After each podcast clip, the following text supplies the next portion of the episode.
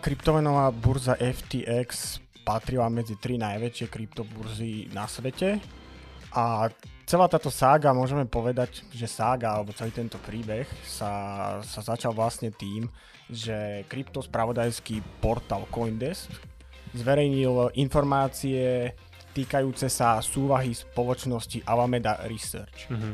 Vlastne v tom reporte sa uvádzalo to, že, že Alameda Research uh, vlastne drží na strane aktív obrovské množstvo nelikvidných tokenov.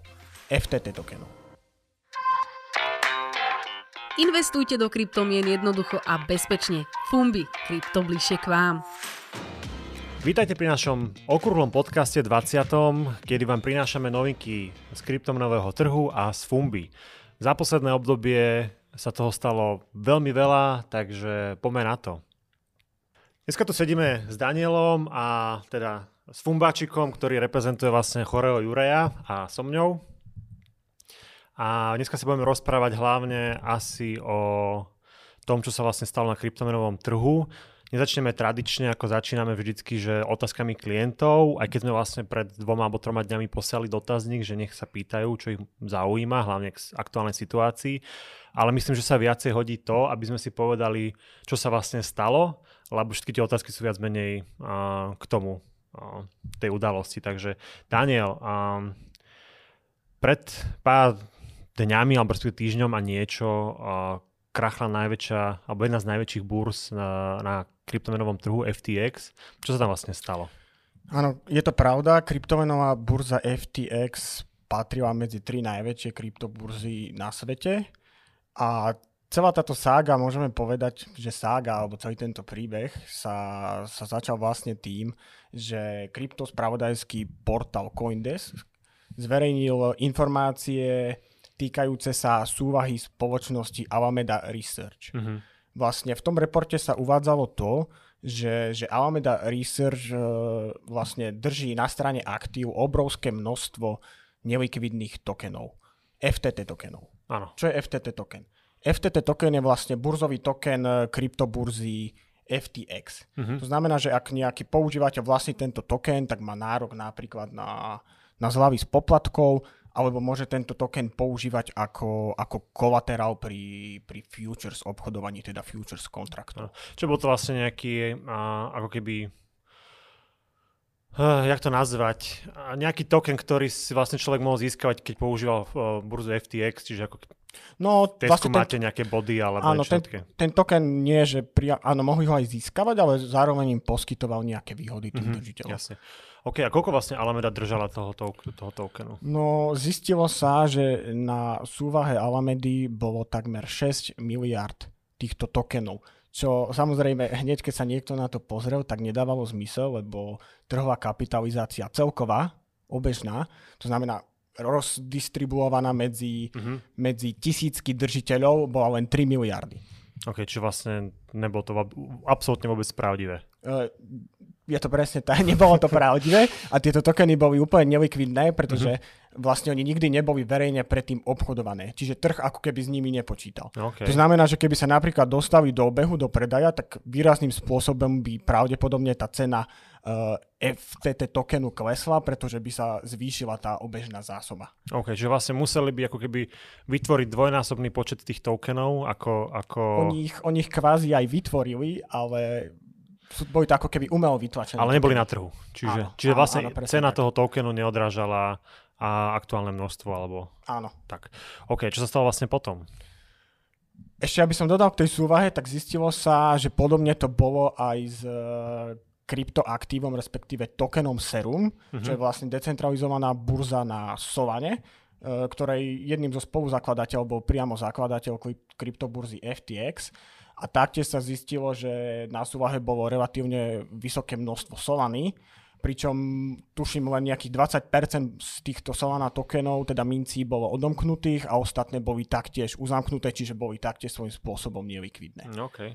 Stalo sa to, že postupne sa začali vynárať nejaké špekulácie a nejaké dohady o tom, že, že nakoľko je FTX solventné, pretože sa ukázal, aj keď tieto spoločnosti pôsobili svojím spôsobom nezávisle, tak sa ukázal veľmi, veľmi veľ, ukázalo sa veľmi veľké prepojenie medzi Alamedou a medzi FTX. Mm-hmm. Že ľudia začali špekulovať, že ako to v skutočnosti je a asi, asi takou prvou eskaláciou v tejto ságe bolo, bol tweet e, zakladateľa kryptoburzy Binance, Chang Penja, ktorý ktorý zverejnil príspevok, že, že Binance sa zbaví všetkých svojich FTT tokenov, ktoré vlastne získalo predtým e, v rámci vyrovnania obchodu, pretože oni mali nejaký podiel mm-hmm. v e, kryptoburze FTX. OK, no a potom vlastne, on to, ak som to správne sledoval, tak on to vlastne dal ten, uh, dal ten tweet a čo sa následne udialo, bolo vlastne, že ľudia začali vo veľkom odpredávať tiež, že? Áno, on ohlásil, že ne, neuviedol síce presnú sumu, ale odhaduje sa, že to mohlo byť okolo 600 miliónov, čo, čo, držal, eh, čo držalo Binance v tých FTT tokenoch a stalo sa presne to, čo hovorí, že ľudia začali vo veľkom vypredávať. Prišla panika a cena tokenu sa vlastne v priebehu niekoľkých minút prepadla o, o niečo medzi 20 až 30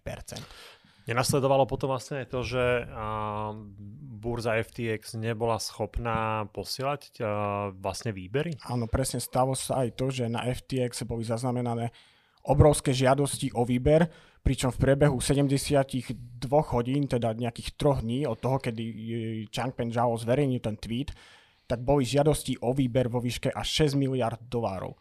A to vlastne FTX neboli schopní spracovať v takomto veľkom návale.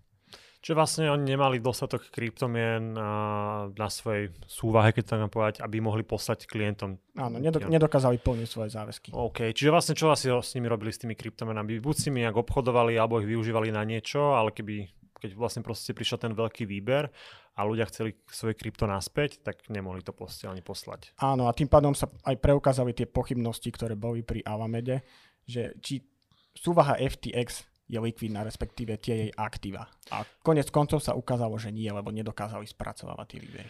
OK. A potom vlastne, čo sa stalo, bolo to, že uh, jak blokli výbery, respektíve ľudia si nemohli vybrať svoje krypto alebo peniaze, tak myslím, že vtedy uh, Binance a CEO do toho vstúpili a rozmýšľali, že by tú burzu vlastne odkúpili a kvázi ano. zachránili veriteľov a aj, aj používateľov, tak? Áno, áno, presne tak. Binance uh, podpísali dohodu o akvizícii, uh-huh. nejakú takú predbežnú, s tým, že vlastne prevezmu FTX. Uh-huh. Mhm. Lenže celé to trvalo len jeden deň, pretože oni začali, začali vyšetrovať, teda, že ako bude tá akvizícia uh, prebiehať a nejaké detaily ohľadom nej.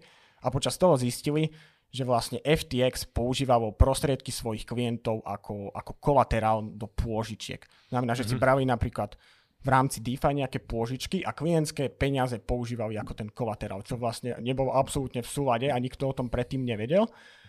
Takže vzhľad, vzhľadom na tieto informácie sa Binance rozhodol, že od tohto, od tohto obchodu odstúpi.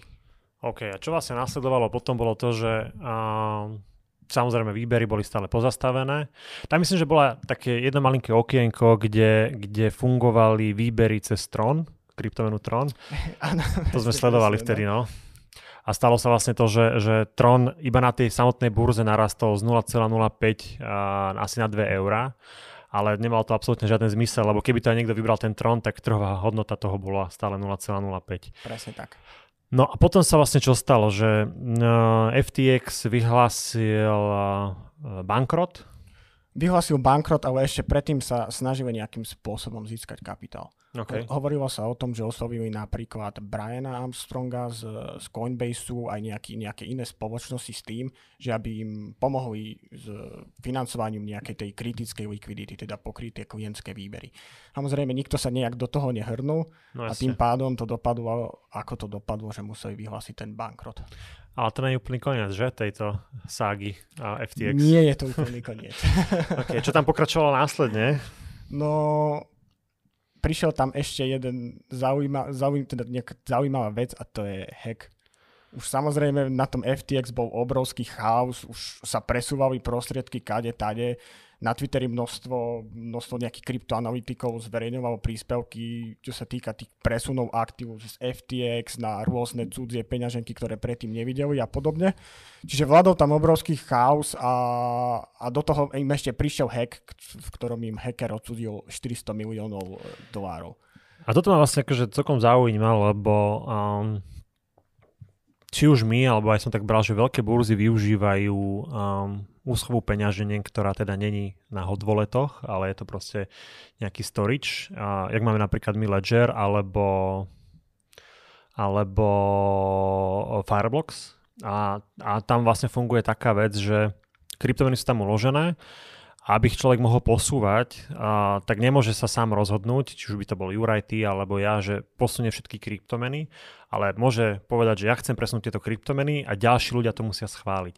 Že ak je možné, že takáto veľká burza, tretia najväčšia burza na svete nemala toto a niekto bol schopný proste ukradnúť 400 miliónov v kryptomenách no to je, jedným pokusom. To je veľká otázka, ktorá zostáva otvorená, že prečo mali tak veľa prostriedkov na tom hodvolete pretože je to, je to enormne nebezpečné a už nielen čo sa týka hackingu, ale vo všeobecnosti mať toľko prostriedkov na hodvoletoch sa neodporúča. Tí, tie burzy by tam mali mať prostriedky na, na zachovanie nejakej tej obežnej likvidity, likvidity aby vedeli nejaké, vlastne zabezpečiť tie výbery plus možno, možno nejaký clearing a podobne. Ale zvyšok by samozrejme mali uschovávať na, na tých cold walletoch. Daniel, myslíš si, že, že táto situácia z FTX, alebo respektíve toto, čo sa stalo, je väčšie ako bol pád Luny? To je veľmi dobrá otázka. Neviem, či to viem úplne presne dobre posúdiť. Čo si myslíš, že? A, ale rozmýšľam, že ako by som to povedal. Samozrejme je to veľkou katastrofou, ktorá bude mať e, dopady aj na iné spoločnosti, pretože množstvo ďalších inštitucionálnych investorov malo uložené svoje prostriedky na FTX, či už je to, to napríklad BlockFi, je to Liquidity. Čiže vlastne firmy, myslíš? Áno, áno, inštitucionálni investori sú áno, firmy.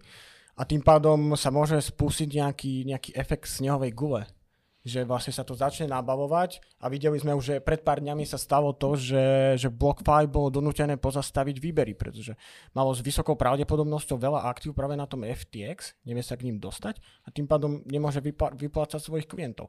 A môže nastať situácia, že niekto má zase uložené svoje peniaze na BlockFi a bude mm-hmm. taktiež donútený pozastaviť výber. Čiže môže to byť nejaký efekt snehovej gule, kde tým, že vlastne padlo FTX a či už nejaké burzy alebo nejaké spoločnosti tam mali svoje prostriedky uložené, tak v nejakom čase začnú padať. Môžu sa, netvrdím, že pádať, môžu sa dostať do nejakých finančných problémov. Uh-huh. Už sa špekuloval chvíľu aj o tom, že, že problémy bude mať Crypto.com. Áno. Uh, oni po páde FTX vlastne relatívne rýchlo zverejnili vlastne nejaké dôkazy o svojich rezervách. To som videl. A to bolo dosť strašidelné. Akože je to super, že zre, zverejnili tie rezervy, ale čo bola druhá najväčšia kryptomena tam? Druhá najväčšia kryptomena tam bola bohužiaľ Shiba Inu. Čož nie je, nie je úplne dobré, ale na druhej strane aspoň preukázali to, že majú v súčasnosti na tých peňaženkách tuším 2,5 miliardy dolárov, čiže nebudú mať žiaden problém pokryť vlastne tie klientské výbery. Chvíľu aj, chvíľu aj bolo to, že prišli vo väčšom množstve naraz, tak uh, sa spracovávali pomalšie. To je ano. asi prirodzený proces, ale teraz, pokiaľ viem, tak Crypto.com už funguje normálne. Áno, akože je momentálne vidieť eh, väčší trend eh, výberu uh, tých kryptomien, uh, či už z trhov, alebo z burs, alebo proste niekde na tie súkromné peňaženky. Čiže úplne to chápem. No a ale myslím si, že ešte uvidíme do konca roka, že a, aké dôsledky mal celý tento pád FTX, či už na ostatné firmy, podniky a že sa to bude ešte možno ukazovať najbližšie 2-3 týždne, že čo sa vlastne, čo sa vlastne ešte môže stáť a že ktoré, ktoré firmy boli na to naviazané a ktoré možno teraz nebudú buď schopné vyplácať alebo absolútne skončia. No dobre, čiže vlastne keď si to zoberieme, tak uh, alebo tak zhrnieme, tak vidíme to, že, že burza FTX kvázi akože obchodovala s klientskými kryptomenami, bez toho, aby oni to prípadne vedeli. Čo sa robiť nemá. Čo sa robiť nemá a vyzerá to tak, že nemali absolútne žiadne sofistikované riešenie na ukladanie kryptomien, keďže boli hacknutí.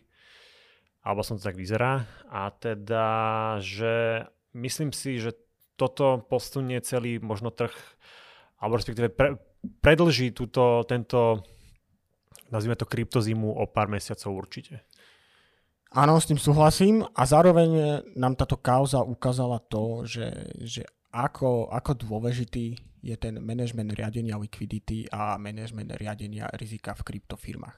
Ak je niekto chamtivý a chce zneužívať klientské prostriedky vo svoj vlastný prospech a profit, tak mu to jednoducho z dlhodobého hľadiska nemôže prejsť. Áno, presne tak. Dobre, myslím si, že z nejakej časti sme pokryli ten FTX a, a určite teraz, keď sa dostaneme na otázky, tak a, porovnáme nás z FTX a možno prídeme ešte na nejaké ďalšie odpovede alebo niečo spomenieme. Takže asi poďme na to. A, jak som spomínal na začiatku, rozposiali sme dotazník, ale došli aj nejaké otázky na našu zákazníckú podporu a tak môžeme ísť rovno na ne. Čiže presne prvá otázka je, či robíme aj my nejaké obchody s kryptomenami našich klientov. Nie. Robíme len nákup a predaj. Áno. To znamená, že čo sa týka aktivít, ako je napríklad požičiavanie, to absolútne nie.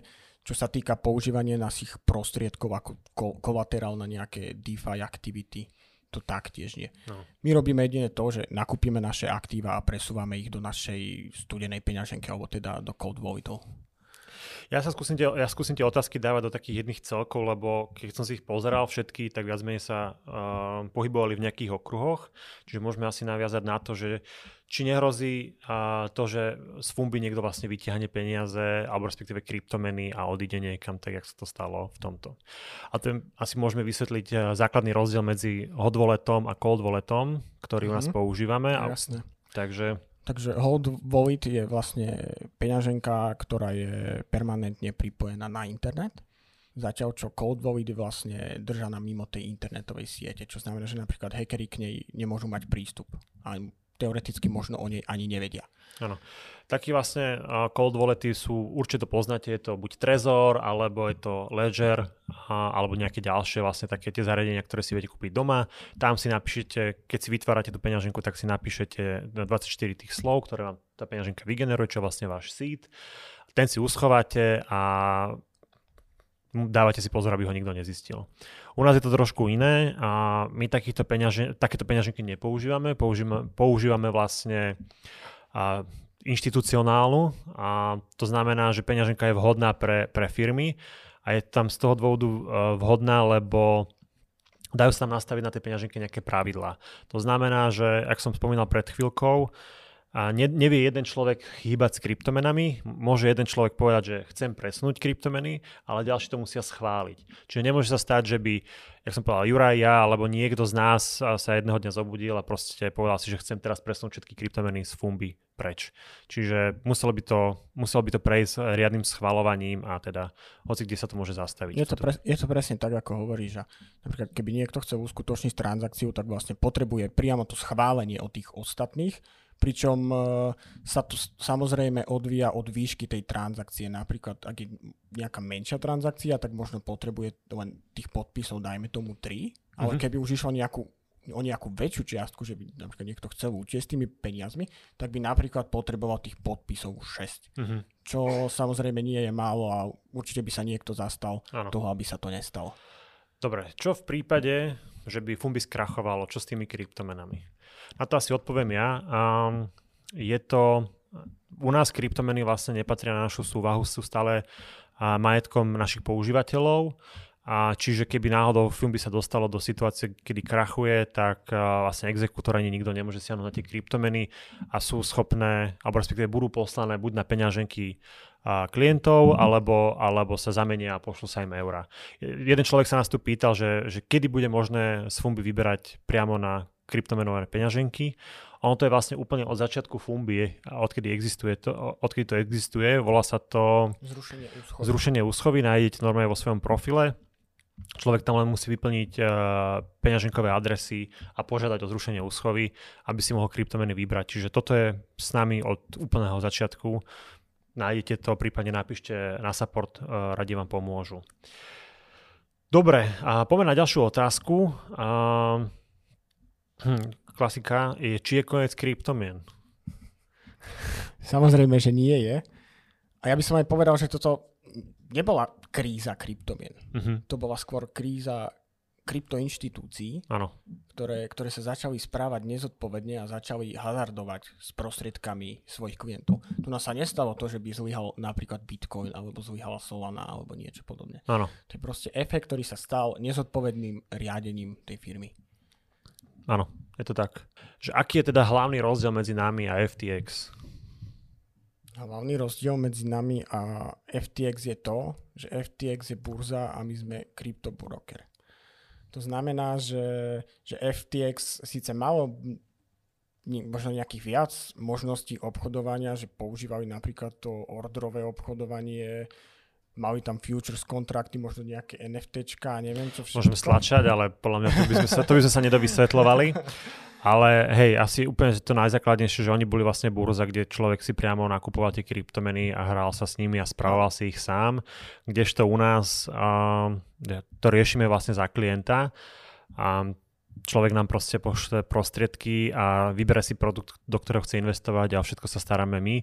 Tak sme to napríklad spravili teraz so Solanou, že keď tá kryptomena proste začala vykazovať nejaké známky toho, že by mohla byť ohrozená alebo niečo sa mohlo byť v neporiadku, tak to vlastne automaticky za klienta odstraníme, čiže on nemusí absolútne riešiť nič, len si sleduje svoju investíciu a, a, a to je všetko. Čiže a, skrátke, my nerobíme obchody a z, na, za skriptomenami tých používateľov, len ich držíme, nakupujeme a predávame.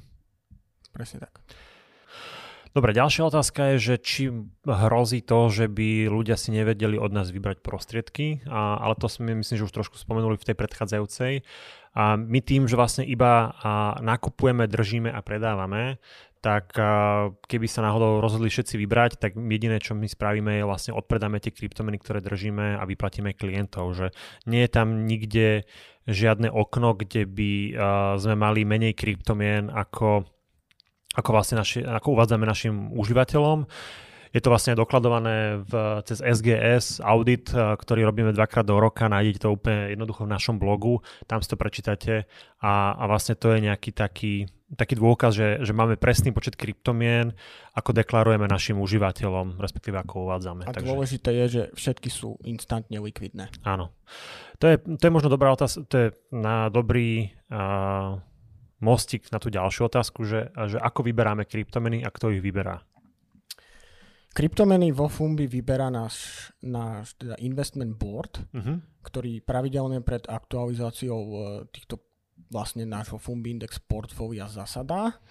A máme také tri základné kritériá, to znamená, že aktívum musí byť v top 50, musí byť e, obchodované na top popredných burzách, ako je napríklad Binance, Kraken alebo KuCoin a zároveň musí dosahovať priemerný denný minimálny objem obchodov 5 e, miliónov dolárov. To znamená, aby ak sme potrebovali i hneď predať tú kryptomenu, tak aby, aby tam bola dostatočná likvidita na to, aby sme mohli ten obchod uskutočniť.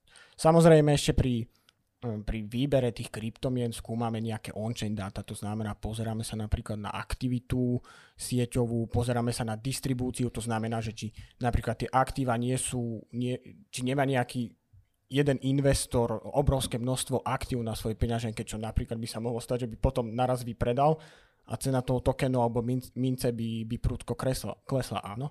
Čiže to sledujeme napríklad a sledujeme ešte aj množstvo ďalších on-chain dát. OK, super. Čiže vlastne uh, inak tieto pravidlá, ako vyberáme kryptomeny, nájdete tiež na našej stránke, uh, takže kľudne si to naštudujte, pozrite si to a myslím si, že vám to pomôže. Dobre, poďme ďalej. Um, viac menej sme asi tie otázky ohľadne toho, že, že ako je Fumbi zabezpečené, zodpovedali. Máme tu také základné otázky, že uh, aký je minimálny vklad, to môžem rovno zodpovedať. Je to všade na stránke, ale teda je to 50 eur. Ďalšia otázka bola taká, že keď k nám niekto vloží peniaze, že ako rýchlo môže od nás vybrať. Je to myslím, že a, úplne instantné, respektíve keby ste to investovali do nejakého produktu a spravíte výber, tak tá suma, ktorá, ktorá, ktorú vyberáte, sa automaticky zablokuje a potom vám pošleme prostriedky asi do dvoch, troch dní, čiže nie je tu žiadna a, uzamknutá perióda alebo respektíve uzamknutý čas, kedy by ste nemohli z Fumbi prostriedky vybrať. Stiahnite si Fumbi appku a využite krypto naplno. Pýtajú sa nás tiež, že ako momentálne reagujú uh, naši klienti uh, na túto situáciu.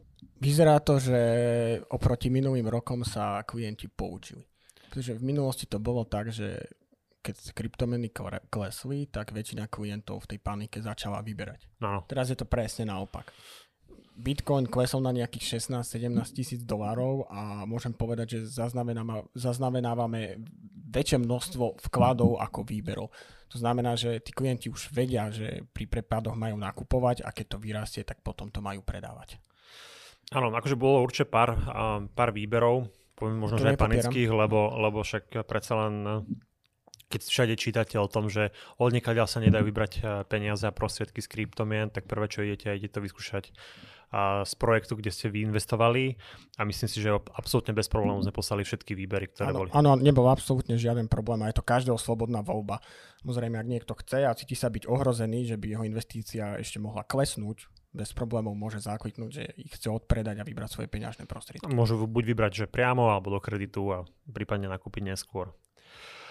Dobre, spolu s týmto vlastne sme riešili aj delisting, respektíve odstranie jednej kryptomeny e, z našich portfólií a Solanu. E, jeden z našich používateľov sa pýta, že keďže sme sa zbavili Solany, či jeho prostriedky sú navždy z tej Solany fuč?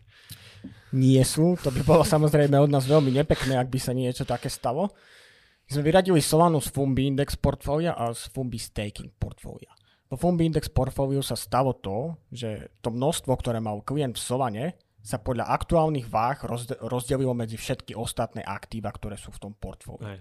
Pri Fumbi Staking Portfolio sa stalo to, že Solana bola nahradená kryptomenou Full. Čiže no. akú ste mali hodnotu v Solane, tá sa len preniesla do iného aktíva. Hej. Ale eurová hodnota kvázi zostáva rovnaká. Čiže vlastne nie odpovedie, neprišli ste o, o prostriedky, ktoré ste mali investované v Solane, len sme ich kvázi spravi, upravili a buď v indexe rozdelili medzi ostatné kryptomeny, alebo v stakingu nahradili novou kryptomenou. Preto, lebo vyzeral, že ten projekt v dôsledku FTX a celého vlastne toho, čo sa stalo, a môže môže vlastne výrazne poklesnúť a tam sme to vlastne analyzovali, čo sa tam stalo, že prečo, prečo vlastne Solana sa dostala u nás na blacklist. Tých dôvodov, ja by som povedal, že je trošku viac. Prvý, prvý taký asi hlavný dôvod je problém decentralizácie. Že už v minulosti sa stalo, že viackrát tie, tie úzly sieťové hromadne sa dohodujú a pozastavili tú sieť. To znamená, že to nie je s tým základným princípom decentralizácie. Druhá vec napríklad počas tohto prepadu sa stalo veľmi zaujímavé to, že malo byť o, zo stakingu ako keby odstejkovaných mm-hmm. niekoľko desiatok miliónov Solana minci a Solana Foundation, to je teda organizácia, ktorá stojí za Solanou, sa, sa rozhodla v dôsledku toho, aby jej cena asi výrazne nepadla, že používateľia by ju predávali, tak sa rozhodla, že vlastne ponechá zastejkované tieto mince, čo je samozrejme taktiež proti decentralizácii. Čiže vlastne oni sa správajú ako centralizovaná firma, ktorá rozhoduje o tom, čo so Solanou bude, namiesto toho, aby sa tvárili decentraliz- decentralizovane tak, ako kvázi uvádzajú. Áno, teraz si vlastne s tým spravili s tými prostriedkami, čo chceli. Teda, áno, čo oni chceli a nebolo to od nich pekné a nemá to nič spoločné s decentralizáciou. Čo vlastne výrazne znižuje dôveru v ten projekt. Presne tak. OK. Dobre, a potom sa dostávame k takým otázkam klasickým, že či teraz investovať alebo nie, ale je tu ešte jedna otázka, ktorú, e, ktorá ma tak zaujala a to sa pýta klient, že či že našiel nejakú kryptomenu, nepovedal, že akú, pod 50 centov a že či má teraz kúpiť 500-600 kusov a, kryptomeny a či to bude rentabilné. A, Nikto z nás nemá nejakú vešteckú gulu, aby to vedel posúdiť. A samozrejme to, že je cena nejakej kryptomeny nízka, to, to neznamená, že teraz vyrastie na tisíc alebo 2000 alebo koľko dolárov, pretože to všetko závisí od tokenomiky Hej. daných projektov. Áno, to znamená, že bitcoinov bude maximálne 21 miliónov ale investor, ktorý našiel tú na kryptomenu za 50 centov, môže sa stať, že ich v obehu bude nakoniec 10 miliard. Ja by som povedal, že podľa toho, jak je tá otázka možno aj uh, písaná, že ono to môže niekedy veľmi lákať, že nájdem lacnú mincu, ktoré môžem nakúpiť veľké množstvo s tým, že čakám, že to pôjde na trojnásobok, alebo nedaj Bože, že to vyletí na tisíc dolárov alebo tisíc eur za jednu mincu, len proste takýchto mincí alebo tak, tých, takýchto kryptomien je na trhu hafo. To je proste, to sú v tisícoch až 10 tisícoch, že momentálne CoinMarketCap uvádza koľko? 20 tisíc coinov rôznych? No, no. Čiže a investovať do nej alebo do takýchto mincí je naozaj, že, že asi oveľa väčšie riziko, ako si nakúpiť Bitcoin alebo nakúpiť si Ethereum, že ak, ak máte, ja neviem, zvyšných 100-300 eur, ktoré, ktoré ste ochotní vyslovene že stratiť, alebo respektíve vy, vyslovene zariskovať, tak nakúpte, ale, ale je to naozaj také, že nemôžete počítať, že z toho vôbec niečo môžete mať. Klasická otázka, asi čo sa teraz ľudia pýtajú, že či už je trh dole a či už majú začať investovať, alebo že čo majú vlastne momentálne robiť v tejto situácii. Ja čo by som odpovedal je to, že Bitcoin a vlastne celý trh áno poklesol výrazne. Um, vyslovene máme teraz, že výpredajové ceny, že keď bol podľa mňa Bitcoin 60 tisíc, tak každý si hovoril, že ježiš, mohol som nakúpiť, keď stal 15. Teraz sme znova išli na 15 a, a respektíve 16 a čo by som robil ja napríklad je to, že nevieme, či to pôjde ešte nižšie, a, ale preto nakupujem, že po častiach. Nedávam proste jednu veľkú investíciu teraz, ale premerujem si to a snažím sa menšie sumy poslať pravidelnejšie. Aj teraz, že kľudne každý druhý, tretí deň, keď sa dá, aby, aby keď náhodou to ešte klesa, tak uh, som chytil povedzme tie nižšie sumy. Ale nevieme, či to pôjde ešte akože oveľa dole. Akože môže sa stať, ale nevieme kedy, nevieme ako veľmi. No, trh je slobodný, takže nikto z nás nevie predpovedať, kde sa to môže zastaviť. Ale teraz určite akože výhodnejšie nakupovať asi, keď to bude znova na 50-60 tisíc ten Bitcoin. S tým plne súhlasím, akurát väčšinou to býva ten najväčší problém, že keď sú ceny nízko, tak každý je skeptický a naopak, keď Bitcoin stojí 50-60 tisíc, tak každého zrazu pochytí to také FOMO povestné a zrazu chce investovať a potom je sklamaný, ak stráti 60% zo svojej hodnoty. Dobre, vysvetlíme, čo asi FOMO. A FOMO je skrátka Fear of Missing Out, kedy sa vlastne hovorí o tom, že, že máte strach, že premeškáte svoju príležitosť. To len aby ste vedeli, nájdete to aj v našom slovníku. Ale áno, že, že nemyslím si, že kryptomeny úplne zaniknú a môže sa stať, že proste táto kryptozima, ktorá tu momentálne tento rok nastala, sa vďaka FTX ešte o niečo predlží, ale určite, určite neostanú na tejto cene a z dlhodobého hľadiska určite budú využívané viac a tým pádom ich cena bude rásť. Dobre, myslím si, že FTX za otázky sme prebrali dneska. Boli ešte nejaké novinky. Uh, bohužiaľ jedna taká smutná novinka zo Slovenska asi vieš, čo to bolo. Písali sme k tomu taký otvorený list a aj, aj politikom, aj, aj vlastne do novín. Môžeš si ho pozrieť aj na našej blogovej stránke. Daniel, prezrať, o čom rozprávam? Písali sme, áno, otvorený list e, poslancom Národnej rady Slovenskej republiky, ktorom sme vlastne od nich žiadali, aby schválili zákon týkajúci sa zníženia daňového odvodového zaťaženia kryptomien Znamená, že v takom prípade by sa vlastne kryptomeny po jednom roku zdaňovali len bol 7% a taktiež by sa zrušil zdravotný odvod, ktorý je v súčasnosti vo výške 14%. Hlasovaní 8. novembra tento, tento návrh zákona bohužiaľ neprešiel. O pár hlasov? O, áno, bolo, bolo to veľmi tesné, tuším to bol dva alebo tri hlasy rozdiel. A, a tým pádom môžeme povedať, že Slovensko ostáva stále na chvoste, čo sa týka možno nejakého technológie blockchain a kryptomien. A myslím si, že to, že tento zákon neprešiel, môže spôsobiť to, že k nám žiadne kryptofirmy neprídu a naopak to môže spôsobiť možno nejaký odliv či už ľudského kapitálu, teda možno nejaký odliv mozgov a taktiež to môže spôsobiť odliv finančného kapitálu. Alebo tam akože určite z časti išlo o to, že investície do kryptomien, ale z druhá časť bola tá, že keby, keby sa to schválilo, tak je tu veľký potenciál toho, že nové firmy tu vzniknú, ktoré budú riešiť kryptomeny a že vlastne celá, celé to odvetvie technologické by tu mohlo na Slovensku narásť. Presne tak. Ale nie. To sa bohužiaľ nestane. Ale nie. V blízkej dobe asi nie. OK, Daniel, myslím, že sme prebrali všetko, čo sme tu dneska mali. Určite a, tých vecí ohľadne FTX a tej situácii a, sa budú ďalej vyvíjať. My o tom vlastne píš, píšeme stále aktualizovaný blog o tom, čo sa tam vlastne deje. To som chcel akurát pripomenúť našim klientom, že na webe máme ak- pravidelne aktualizovaný blog, v ktorom píšeme všetko dôležité, čo sa týka kauzy FTX. Takže môžete si to nájsť na, na našom webe. Ale dáme určite link dole k videu, takže kľudne si to pozrite. A verím tomu, že sa tá situácia čoskoro zlepší No a ak máte vy nejaké otázky a ešte k tomuto, alebo sme niečo tu nepokryli, tak určite sa tomu môžeme venovať v ďalšom našom vstupe, respektíve v ďalšom blogu, aj vlogu alebo podcaste. A, takže kľudne nám napíšte a my vás určite budeme ďalej informovať. Takže Daniel, ďakujem ti a vidíme sa pri ďalšom podcaste. Majte sa. Dovidenia. Práve ste počúvali podcast od Fumbi. Ak nechcete, aby vám ušli novinky zo sveta kryptomien, odoberajte náš kanál a sledujte nás aj na Instagrame, Facebooku a YouTube. Fumbi, krypto bližšie k vám.